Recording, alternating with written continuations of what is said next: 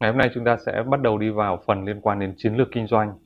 À, như các bạn đã biết rằng là chiến lược kinh doanh là một phần cực kỳ quan trọng đối với à, bất kỳ doanh nghiệp nào và nếu như chúng ta hiểu được chiến lược kinh doanh của doanh nghiệp thì à, chúng ta có thể hiểu được cái viễn cảnh tương lai của doanh nghiệp cũng như là à, kết quả kinh doanh, à, các các con số lợi nhuận, đặc biệt là lợi nhuận dành cho cổ đông, à, tức là chỉ chỉ tiêu ROE trong à, ngắn hạn trước mắt cũng như là trong dài hạn. Và các bạn à, sẽ thấy um, Ờ, trên màn hình ngày hôm nay chúng ta sẽ trao đổi với nhau về chiến lược kinh doanh và đặc biệt là các cái mô hình chiến lược khác nhau. À, các cái mô hình chiến lược à, kinh doanh sẽ là những cái điểm mà có lẽ rằng là nếu như các bạn nào không quen à, sử dụng mô hình chiến lược sẽ cảm thấy rằng là ban đầu sẽ bỡ ngỡ khi tiếp cận đến các mô hình này. Tuy nhiên thì tôi rất mong muốn các bạn à, sau cái à, các cái phần mà chúng ta sẽ tiếp cận về mô hình chiến lược thì các bạn sẽ thực tập dần với các cái mô hình chiến lược này với các cái tình huống khác nhau về cả các cái doanh nghiệp trên thị trường. À, đầu tiên chúng ta còn trả lời câu hỏi chiến lược kinh doanh là gì? Khái niệm về chiến lược kinh doanh thì à, nó có rất nhiều khái niệm khác nhau và các quan điểm khác nhau. À, về mục tiêu của một doanh nghiệp, của một công ty khi mà chúng ta thành lập nên đó là à, công ty phải thành công nhưng thành công trong dài hạn. À, chúng ta thấy có rất nhiều các doanh nghiệp là họ ví dụ như là những doanh nghiệp hàng đầu trên thế giới như Amazon chẳng hạn họ chịu lỗ những khoản lỗ à, hàng chục năm à, hơn 10 hơn 10 năm chịu lỗ nhưng sau đó thì đến bây giờ là thời điểm họ hái quả ngọt. Khi họ chiếm lĩnh toàn bộ thị phần hoàn thiện được cái cấu trúc của công ty và tạo ra cái chuỗi giá trị mà tạo ra cái giá trị gia tăng rất lớn cho cổ đông. Và giá cổ phiếu của họ à, à, đã khiến cho cái vốn hóa của Amazon nó vượt à, hơn 1.000 tỷ đô.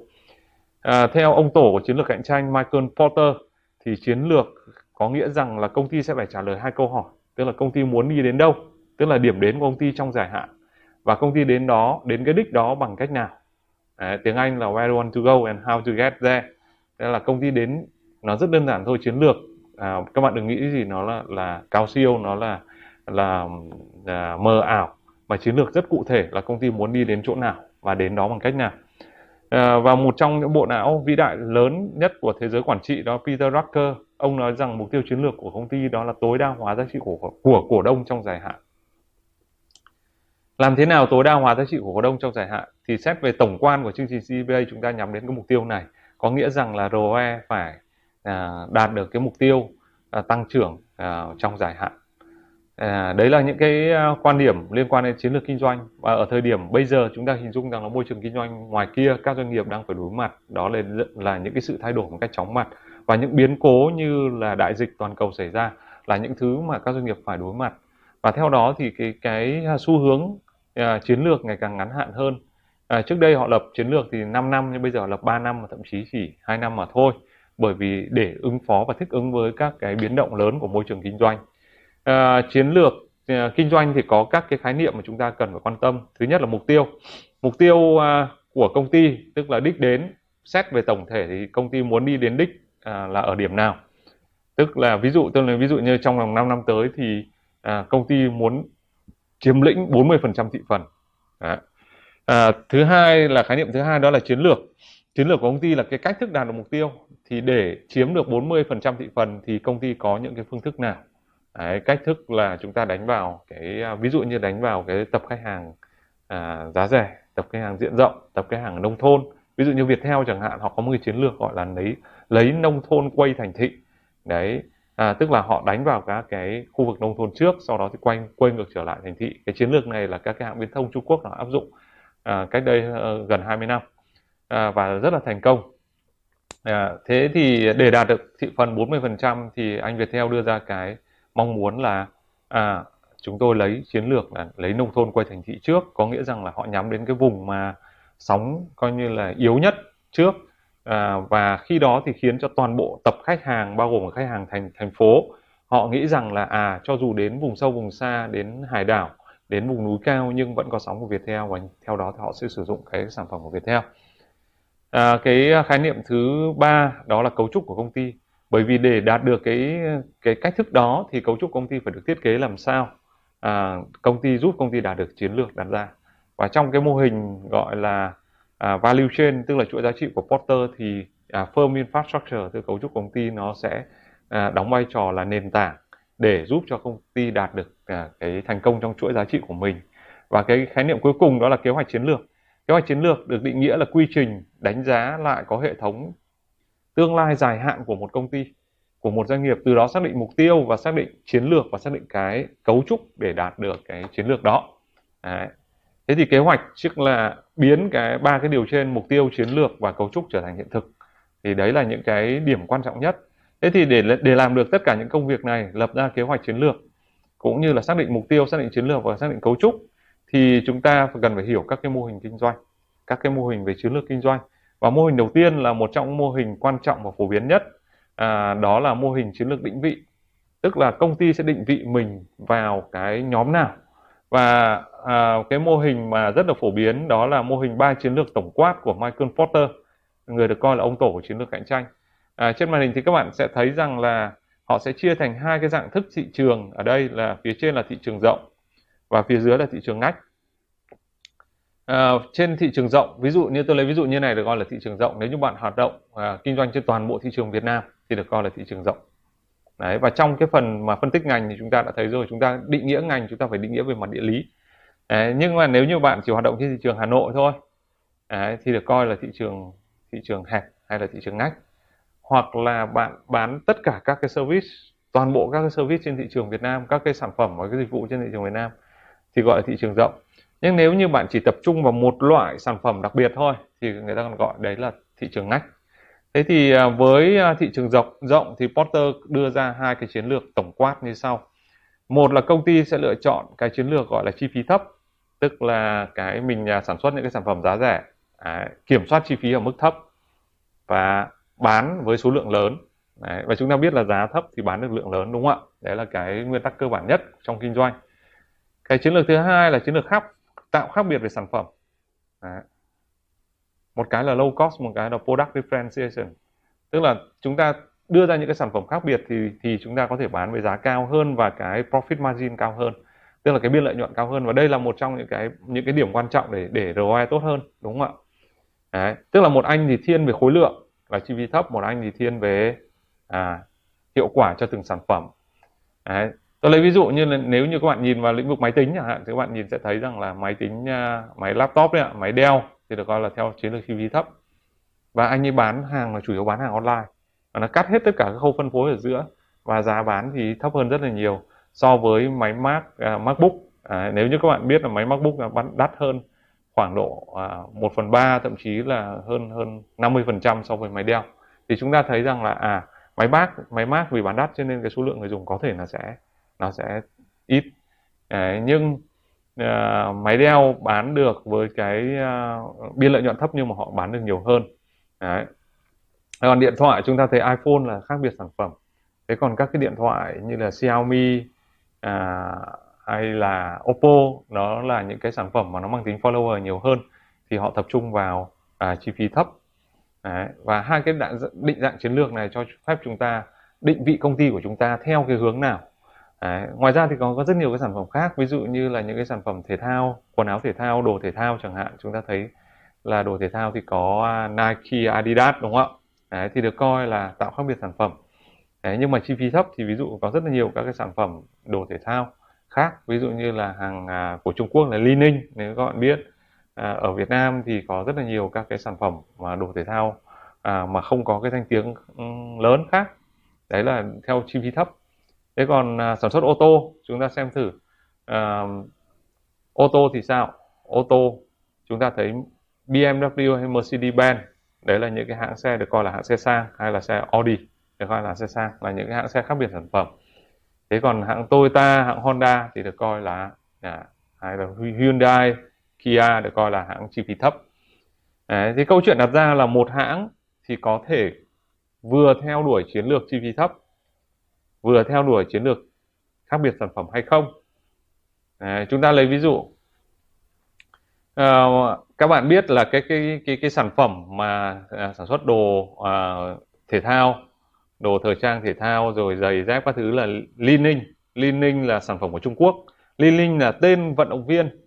Nếu các bạn biết Li Ning là là vận động viên à, thể dục dụng cụ của Trung Quốc. Ba lần đoạt ờ, huy chương vàng Olympic à, Seoul năm 1988 Đấy, là cái người mà à, dẫn đầu cái đoàn đại biểu của của của uh, Trung Quốc uh, dự uh, dự Olympic Bắc Kinh và là người đốt đuốc cho Olympic Bắc Kinh năm 2008 và sau với cái thành công về thể thao đó thì Lenin thành lập ra một cái hãng đồ à, thời trang thể thao lấy tên của ông là Lenin và Lý Ninh thì à, sản xuất những cái đồ chất lượng rất là tốt giá cả thì phải chăng? À, và đánh vào thị trường rộng trên toàn Trung Quốc và Lý Ninh đạt rất nhiều thành công. Đấy. có cái mức lợi nhuận rất là tốt. Tuy nhiên thì trong trong những cái năm gần đây trong vòng 7 năm trở lại đây thì Lý Ninh à, mới có một cái suy nghĩ rằng là cái sản phẩm mình tốt như vậy và mình chỉ bán có khoảng độ vài chục đô la Mỹ thôi. Trong khi đó cái sản phẩm tương tự nhưng của Nike và của Adidas thì họ có thể bán đến cả một trăm rưỡi đến 200 đô một một cái áo một cái áo thun chẳng hạn. Đấy, thế thì lý do tại sao? Và ông ấy quyết định làm những cái sản phẩm cao cấp và ông ấy bán một cái mức giá rất cao. Và thuê những cái vận động viên như là Yao Ming vận động viên bóng bóng rổ của giải NBA nổi tiếng của Trung Quốc thuê Lina vận động viên quần vợt hai lần đoạt giải Grand Slam của Trung Quốc để làm đại diện thương hiệu à, và các bạn à, à, cho rằng là cái chiến lược đó thành công hay thất bại?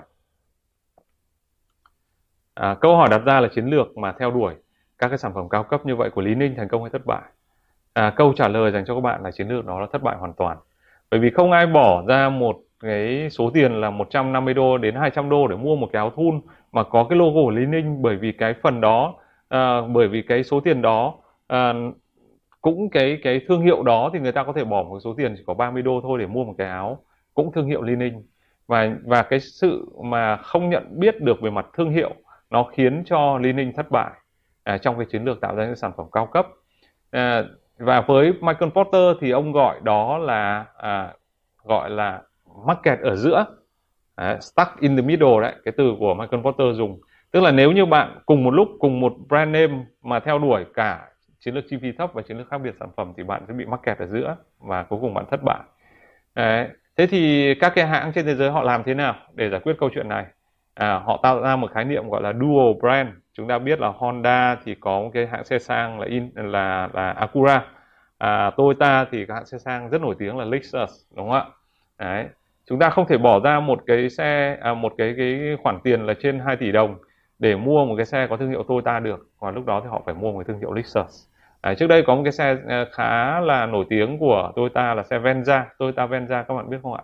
Họ bán khoảng 1 tỷ 6, 1 tỷ 7 gì đó, à, tương đương với một chiếc xe Mercedes-Benz và sau này cái sản phẩm đó thất bại. Bởi vì người ta không bỏ ngần đó tiền để mua một cái xe mà không phải cùng lẫn với cái thương hiệu Toyota mà không phải là các thương hiệu à, xe sang khác như BMW hay Mercedes-Benz hoặc là những thương hiệu cao hơn nữa. Đấy thì đấy là cái sự à, đấy là hai cái chiến lược là chi phí thấp và khác biệt sản phẩm mà Michael Porter đưa ra trên thị trường rộng. Thế thì nếu như trong trường hợp chúng ta không thể cạnh tranh trên thị trường rộng thì chúng ta chỉ chúng ta nên làm gì? Chúng ta nên tập trung chúng ta tập trung vào cái gì? Chúng ta chỉ tập trung vào một thị trường ngách thôi.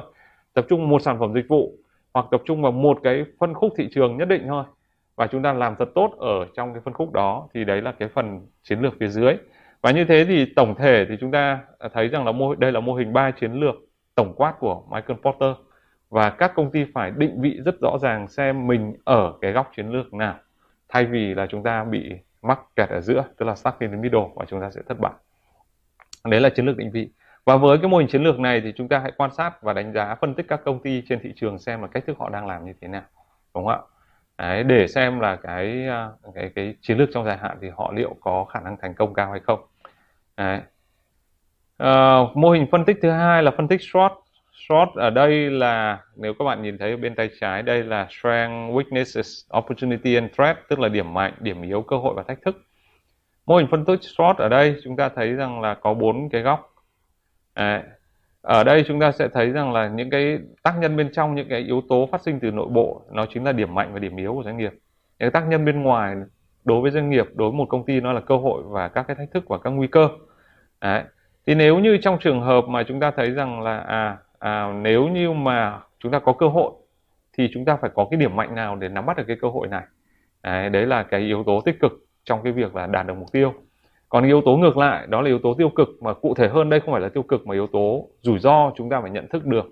Đó là chúng ta đang đối mặt với những nguy cơ nào công ty đang đối mặt những vấn đề gì và điểm yếu khiến cho những nguy cơ đó nó xuất hiện là gì? Đấy thì chúng ta sẽ cần phải ngăn ngừa những cái điểm yếu này. À, chúng ta phải cải thiện cái điểm yếu này để ngăn ngừa nguy cơ và từ đó thì giúp đạt mục tiêu. À, đây là một ví dụ về phân tích short để chúng ta thấy. Đấy. như vậy thì phân tích short chúng ta nhìn vào ở đây chúng ta có chiến lược SO tức là strength và opportunity tức là gì? Chúng ta có cơ hội trên thị trường và chúng ta có điểm mạnh để nắm bắt. Đấy, ví dụ như điểm mạnh là vị trí kinh doanh tốt không gian đẹp à, công ty có thương hiệu à, kinh doanh nhà hàng thì có thực đơn đa dạng giá cả được khách hàng à, đón nhận à, cơ hội là nhu cầu khách hàng ngày càng tăng à, thu nhập khách hàng ngày càng gia tăng các cái tiềm năng phát triển của các cái ứng dụng giao hàng rồi các cái sản phẩm mới theo cái trend mới là nó nó rất là đang là là hot. Thì cái chiến lược là gì? Chiến lược phát triển thị trường mở rộng thêm và phát triển ngay. À, phát triển ra các cái sản phẩm mới nghiên cứu loại bỏ những cái sản phẩm mão hòa và tạo ra những cái sản phẩm mới. Đấy là một cái ví dụ. Và các cái phần ví dụ khác chúng ta có thể xem ở đây. Đấy. nếu như mà chúng ta có opportunity nhưng mà chúng ta có rất nhiều điểm yếu đấy, thì chúng ta cần phải cân nhắc xem là năng lực của chúng ta đến đâu và chúng ta khi chúng ta thâm nhập gia nhập thị trường thì à, vấn đề của chúng ta là gì để chúng ta có thể nắm bắt được cái cơ hội à, cải thiện các cái điểm yếu và nắm bắt cơ hội. Đấy là những cái cái cái phần liên quan đến chiến lược. À, thế thì phân tích short đây là một cái ví dụ và chúng ta sẽ có rất nhiều các cái bảng hỗ trợ về phân tích short trên à, trên à, các cái file đính kèm mà các bạn có thể tải về để để à, à, thực hành. À, bên cạnh mô hình phân tích short thì chúng ta sẽ có một cái mô hình khá là quan trọng. Đó là chúng ta sẽ đánh giá cái vòng đời của một doanh nghiệp hay hay hay nhỏ hơn đó là vòng đời của sản phẩm. Mà lớn hơn nữa là đánh giá vòng đời của một ngành. Thì đây là cái mô hình vòng đời người ta gọi là life cycle. Thì thông thường nó sẽ chia thành các cái giai đoạn. Một là giai đoạn khởi động hai là tăng trưởng trưởng thành và suy thoái. Và thậm chí là có giai đoạn trước khởi động nữa. Đấy, nếu đối với sản phẩm. À, tôi sẽ lấy một cái ví dụ để các bạn có thể hình dung là đối với vòng đời của một sản phẩm thì nó thế nào? À, tôi lấy ví dụ như cái điện thoại iPhone. À, một cái thế iPhone cái vòng đời sản phẩm nó sẽ có một năm đúng không ạ? Đấy, như vậy từ cái thời điểm mà bắt đầu khởi động này cho đến khi suy thoái là thường một năm. Nó sẽ ra các cái à, sản phẩm thay thế và nó tạo ra một cái vòng đời mới. Thế thì câu hỏi đặt ra thì các bạn là giai đoạn khởi động từ giai đoạn khởi động này từ cái điểm này này điểm bắt đầu này cho đến kết thúc giai đoạn khởi động của một cái iPhone là bao nhiêu lâu? Đấy và thậm chí là cái ngày đầu tiên mà thông thường cái iPhone được công bố là ngày thứ mấy trong tuần? Thì câu trả lời đó nếu chúng ta vừa quan sát thấy thì hàng tháng vào tháng đầu tháng 9 và tuần thứ hai tháng 9 thì là tối thứ ba tuần thứ hai tháng 9 thì iPhone được công bố. Đấy, nhưng mà năm nay do các cái vấn đề liên quan đại dịch cho nên là công bố chậm. À, nhưng mà vẫn tối thứ ba tuần thứ hai tháng 9 thì Apple vẫn thực hiện một cái roadshow của mình để công bố các cái sản phẩm có liên quan khác. À, nếu iPhone được công bố vào tối thứ ba thì họ sẽ có 3 ngày để truyền thông lan tỏa và cái kết thúc cái giai đoạn khởi động là là chỉ là đến cuối tuần mà thôi. Tại sao như thế? Vì chúng ta chúng ta sẽ nhìn vào khi nào thì kết thúc giai đoạn khởi động là nhìn vào cái độ dốc của doanh thu. Đến cuối tuần thì cái doanh thu mà gọi là first weekend tức là doanh thu của phần đầu tuần đầu tiên à, cuối tuần đầu tiên của iPhone nó sẽ là một cái thông tin quan trọng khiến ảnh hưởng đến giá cổ phiếu và thông thường thì các cái thế iPhone mới nó phải đạt đạt được từ 5 6 triệu thậm chí 8 triệu cái điện thoại được đặt vào cuối tuần đầu tiên này. Thì lúc đó hết cái giai đoạn khởi động bởi vì doanh thu nó đã tăng lên đến cái cái mức đáng kể rồi.